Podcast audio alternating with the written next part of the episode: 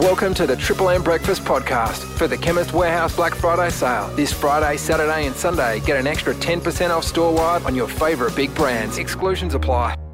I reckon it might have been 12 months ago.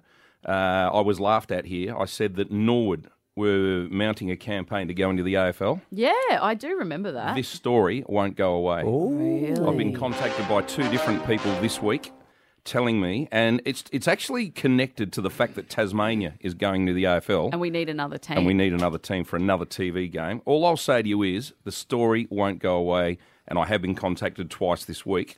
I thought I'd let it go, but when I got the second call, I thought, right, these people are still still Are they meeting. credible sources? Very credible, and I can. oh, next at the start of next year, I might name a couple of big SA companies that are kind of getting behind it as well. what do you think about that, Roo? Uh, I'm not keen on 20 sides in the comp full stop, whether where no matter where the other side comes from. Um, but and I'm not sure three sides in South Australia can be sustained. To be honest, be 'cause It's it's hard enough with two. Mm. Yeah.